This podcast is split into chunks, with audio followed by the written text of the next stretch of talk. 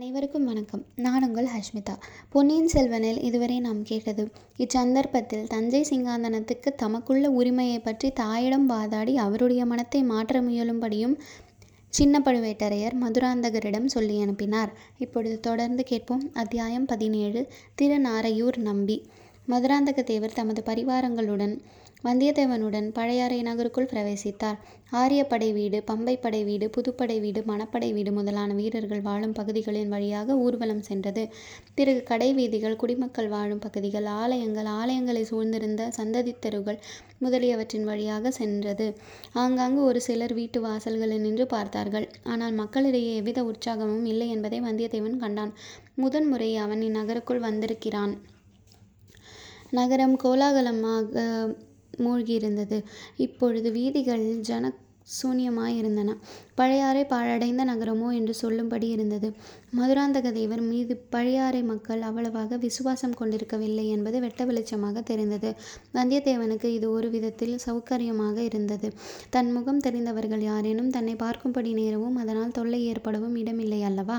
இவர்கள் சோழ மன்னர்களின் புராதன அரண்மனை வீதியை நெருங்கிக் கொண்டிருந்த சமயத்தில் இன்னொரு பக்கமிருந்து பெரியதொரு ஊர்வலம் வந்து கொண்டிருந்ததை கண்டார்கள்.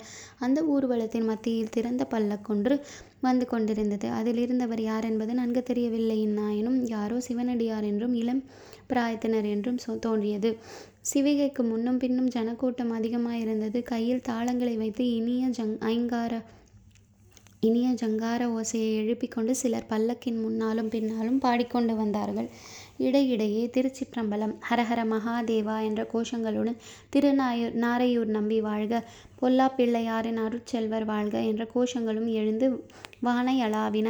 மதுராந்தகர் அந்த ஊர்வலத்தை அசூயை கொண்ட கண்களினாலேயே பார்த்தார். பக்கத்தில் இருந்து வீரனை பார்த்து ஏதோ கேட்டார். ஆம் பல்லக்கிலே வருகிறவர் திருநாரையூர் நம்பி என்று அவன் மறுமொழி கூறினான். இருந்தாலும் என்ன தடபுடல்? இந்த ஊரில் நம்மை யாரும் கேட்பாரை காணோம். இந்த நம்பியை சூழ்ந்து கொண்டு ஜனங்கள் இவ்வளவு ஆர்ப்பாட்டம் செய்கிறார்களே என்று மதுராந்தக தேவர் கூறினார். அந்த ஊர்வலம் இவர்கள் இருந்த இடத்திலிருந்து சற்று தூரத்திலேயே இருந்தது. ஆயினும் பல்லக்கில் அருகில் வந்தவர்களில் ஒருவர் முன்னொரு சமயம் கொள்ளிட நதியை படகிலேயே தாண்டிய போது ஆழ்வார்க்கடியானோடு சண்டையிட்ட வீர சைவர் என்று வந்தியத்தேவனுக்கு தோன்றியது. மதுராந்தக தேவரும் அவருடைய பரிவாரங்களும் அரண்மனை வீதியை அடைந்து செம்பியன் மாதேவியின் மாளிகையை அடைந்தார்கள். அரண்மனை வாசலிலேயே பெரிய பிராட்டி நின்று கொண்டிருந்தார். யாரையோ வரவேற்பதற்காக ஆயத்தமாக அவர் காத்திருந்ததாக தோன்றியது. மதுராந்தகர் ரதத்திலிருந்து இறங்கி அன்னையின் அருகில் சென்று வணங்கினார். வணங்கிய மதுராந்தகரை உச்சி முகந்து அன்னை ஆசி கூறினார் மகனே நல்ல தருணத்தில் வந்துவிட்டாய் திருநாரையூர் நம்பி வந்து கொண்டிருக்கிறார். அவசியமானால் சற்று சிரம பரிகாரம் செய்து கொண்டு விரைவில் சபா மண்டபத்துக்கு வந்து சேர் என்று கூறினார். மதுராந்தகரின் முகம் பொலிவிழுந்ததை வந்தியத்தேவன் கவனித்து கொண்டான். பாவம்.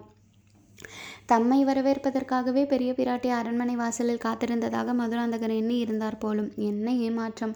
பல்லக்கிலே பின்னால் ஊர்வலமாக வரும் சிவனடியாரை வரவேற்பதற்குத்தான் அவர் காத்திருந்தார் என்று தெரிந்ததும் மதுராந்தகருக்கு நாளைக்கு சோழ சிம்மாசனத்தில் ஏறலாம் என்று ஆசைப்பட்டு கொண்டிருப்பவருக்கு மிக்க ஏமாற்றமாய் இருப்பது இயல்புதானே. அரண்மனையில் மதுராந்தகருக்கு என்று ஒதுக்கப்பட்டிருந்த பகுதிக்கு எல்லாம் சென்றார்கள். மதுராந்தகர் உடை மாற்றுதல் முதலிய காரியங்களை சாவகாசமாகவே செய்து கொண்டிருந்தார். சபா மண்டபத்துக்கு போக அவ்வளவாக ஆர்வம் கொண்டிருந்ததாக தெரியவில்லை. அன்னையிடமிருந்து ஆள் மேல் ஆள் வந்து கொண்டிருந்தனர். கடைசியாக மதுராந்தகர் புறப்பட்டார். புறப்பட்ட போது அந்த நிமித்தக்காரன் எங்கே என்று வினவினார்.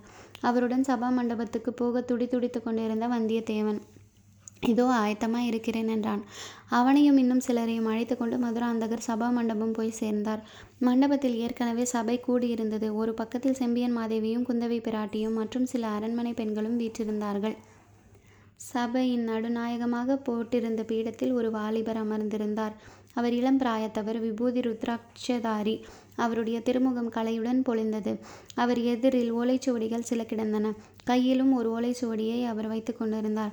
அவர் அருகில் விபூதி ருத்ராட்சதாரியான பெரியவர் ஒருவர் பரவசமாக நின்றார். இன்னும் சபா மண்டபத்தில் ஜனங்கள் நிறைந்திருந்தார்கள். இளைஞர் பல்லக்கில் வந்தவர்கள் என்பதையும் பக்கத்திலே நின்றவர் முன்னொரு தடவை தான் கொள்ளிட பகுதியில் பார்த்தவர் என்பதையும் வந்தியத்தேவன் கண்டு கொண்டான். அவனுடைய கண்கள் சபா மண்டபத்தில் அங்குமிங்கும் சுற்றி சுழ் சுழன்றாலும் கடைசியில் பெரிய பிராட்டிக்கு அருகில் வீற்றிருந்த குந்தவையின் திருமுகத்திலேயே வந்து நின்றன. குந்தவை தேவியின் கண்களோ முதல் முறை அவனை பார்த்ததும் வியப்புக்கு அறிகுறியை காட்டின. பிறகு அவன் பக்கம் இளவரசியின் கண்கள் திரும்பியதாகவே தெரியவில்லை. தன்னை ஒருவேளை தெரிந்து கொள்ளவில்லையோ என்று கூட அவன் அக்க ஐயம் உண்டாயிற்று. மதுராந்தகர் சபா மண்டபத்தில் பிரவேசித்ததும் பெண்மணிகளை தவிர மற்றவர்களை எழுந்து மரியாதை செய்தார்கள். மதுராந்தகர் தம் பீடத்தில் அமர்ந்ததும் மற்றவர்களும் அவர்களுடைய இடத்தில் உட்கார்ந்தார்கள். செம்பியன் மாதேவி மதுராந்தகரை பார்த்து குமாரா இந்த இளம் நம்பி திருநாரையூரைச் சேர்ந்தவர். அவ்வூரிலுள்ள பொல்லா பிள்ளையாரின் பூரண அருளைப் பெற்றவர். இதுவரையில் யாருக்கும் கிடைக்காத தேவார பதிகங்கள் சில இவருக்கு கிடைத்திருக்கின்றன. முன்னொரு காலத்தில் நமது சோழ குலத்தில் உதித்த மங்கையர்க்கரசி பாண்டி மாநாட்டின் மகாராணியாக விளங்கினார். அவருடைய அழைப்புக்கிணங்கி ஆளுடைய பிள்ளையார் ஞானசம்பந்தர் மதுரை மாநகருக்குச் சென்றார். அங்கே சமணர்களை வாதப் போரில் வென்றார். அச்சமயம் மதுரை மாநகரில் சம்பந்த சுவாமி பாடிய பதிகங்கள் சில இவர்களுக்கு கிடைத்திருக்கின்றன. அந்தப் பதிகங்களில் நமது சோழகுலத்து மாதரசியும் பற்றியும் சம்பந்தர் பாடியிருக்கிறார். அந்தப் பாடல்களைக் கேட்கும்போது எனக்கு உடல் பூரித்துப் பரவசமாகிறது. உன் தந்தை இருந்து கேட்டிருந்தால் எவ்வளவோ மகிழ்ச்சி அடைந்திருப்பார். நீயாவது கேள் என்று சொன்னார். மதுராந்தகர் கேட்கிறேன் தாயே. பதிகத்தை ஆரம்பிக்கட்டும் என்றார். ஆனால் அவருடைய முகம் அவ்வளவாக மலர்ந்திருக்கவில்லை. அவருடைய உள்ளம் வேறெங்கேயோ இருந்தது. திருநீறு ருத்ராட்சம் அணிந்த சாதாரண சிறுவன் ஒருவனை பெரியதொரு பீடத்தில் நடுநாயகமாக அமர்த்தி தடபுடல் செய்வது அவருக்கு பிடிக்கவில்லை. அன்னையை திருப்தி செய்வதற்காக பொறுமையுடன் உட்கார்ந்திருந்தார். பொல்லா பிள்ளையார் அருள் பெற்ற திருநாரையூர் நம்பியாண்டார் நம்பி தம் கையிலிருந்த ஓலைச் ஓலைச்சுவடியை படிக்கத் தொடங்கினார். ஞானசம்பந்தர் மதுரை மாநகரை பார்த்ததும் சிவபக்தி செல்வருக்கு செல்வத்திற் சிறந்த மங்கையர்க்கரசி வாழும் பதி அல்லவா அது? என்று வியந்து பாடிய பதிகங்களை முதலில் அவர் பாடினார். மங்கையர்க்கரசி வளவர்கோன் பாவை வரிவளை கைம் மடமானி பங்கையர் செல்வி பாண்டிமாதேவி பணி செய்த நாடெரும் பரவ பொங்கலுருவன் பூத நாயகனால் வேதமும் பொருள்களும் அருளி அங்கையர் கண்ணி தன்னோடும் அமர்ந்த ஆல் ஆலவாயாதும் இதுவே. மண்ணெல்லாம் நிகழ மண்ணானால் மண்ணும் மணிமுடிச் சோழன்றான் மகளாம் பண்ணினோர் மொழியால் பாண்டிமாதேவி பாங்கினார் பணி செய்து பரவ விண்ணுளோர் இருவர் கீழோடும் மேலோடும் அளிப்பதற்கு எல்லாம் வகை நின்ற அண்ணலார் உமையோடு இன்புகின்ற ஆளவாயாவதும் இதுவே. என்னும் பாடல்களைக் கேட்டபோது செம்பியன் மாதேவியின் கண்களிலிருந்து முத்து முத்தாக ஆனந்தக் கண்ணீர் சொரிந்தது. அத்தகைய மங்கையர்க்கரசியைப் பெற்ற குலத்தில் தாமும் வாழ்க்கைப்பட்டு மகாராணியாக வாழ்ந்திருக்கக் கொடுத்து வைத்திருந்த பூர்வ ஜென்ம பாக்கியத்தை எண்ணி எண்ணி மனம் பூரித்து மகிழ்ந்தார். மதுராந்தகருக்கோ மேற்கூறிய பாடல்களின் மண்ணெல்லாம் நிகழ மண்ணால் மண்ணும் மணிமுடி சோழன் என்னும் வரி மட்டுமே மனதில் பதிந்தது. அத்தகைய புராதன பெருமை வாய்ந்த சோழர் குலத்து மணிமகுடம் தன் சிரசை அலங்கரிக்க வேண்டியிருந்த இன்னொருவர் அதை அபகரித்துக் கொண்டிருப்பதை நினைத்தபோது அவனுக்கு ஆத்திரமுண்டாயிற்று. சம்பந்தர் மங்கையர்க்கரசியைப் போய் பார்க்கிறார்.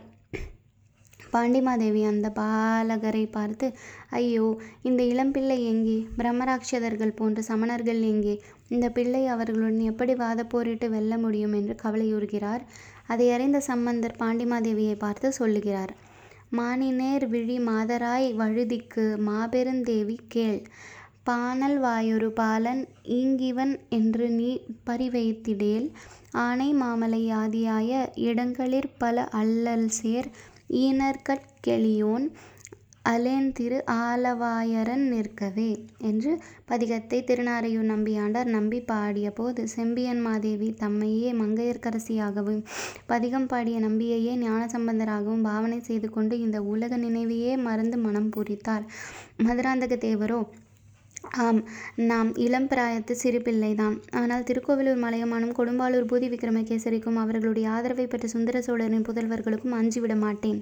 சம்பந்தருக்கு ஆலவாயன் அருள் இருந்தது போல் எனக்கும் பழுவேட்டரையர் உதவி இருந்தது என்று எண்ணிக்கொண்டார் வந்தியத்தேவனுடைய செவிகளில் பாடல் ஒன்றும் புகவே இல்லை. அவனுடைய கண்களும் கருத்தும் குந்தவை தேவியிடமே முழுவதும் ஈடுபட்டிருந்தன. இளைய பிராட்டி ஒருகால் தன்னை தெரிந்து கொள்ளவில்லையோ? தெரிந்து கொண்டும் பாராமுகமா அல்லது தன்னிடம் ஒப்புவித்த காரியத்தை நிறைவேற்றிவிட்டு வந்து உடனே சொல்லவில்லையோ என்ற கோபமோ என்று இப்படி அவன் மனம் சிந்தித்துக் கொண்டிருந்தது. அத்துடன் இளைய பிராட்டியை தனிமையில் எப்படி சந்திப்பது? சந்தித்து செய்தியை எப்படி சொல்லுவது? என்று அவன் யோசனை செய்து கொண்டிருந்தான். பாடல்கள் முடிவடைந்ததும் செம்பியன் மாதேவி நம்பியாண்டாருடன் வந்திருந்த பெரியவரைப் பார்த்து ஐயா.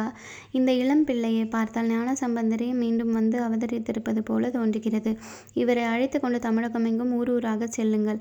அங்கங்கே கிடைக்கும் தெய்வீகமான தேவார பதிகங்களை சேகரித்து கொண்டு வாருங்கள். அப்பர் பதிகங்களையும் சம்பந்தர் பதிகங்களையும் சுந்தரமூர்த்தியின் பாடல்களையும் தனித்தனியாக தொகுக்க வேண்டும்.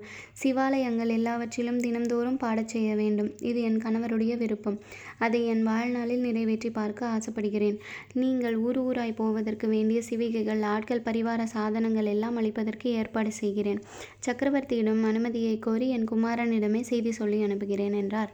அச்சபையில் அப்போது எழுந்த கோலாகலமான கோஷங்கள் மதுராந்தகரின் செவிகளுக்கு நாராசமாய் இருந்தன. தொடர்ந்து கேளுங்கள். நன்றி வணக்கம்.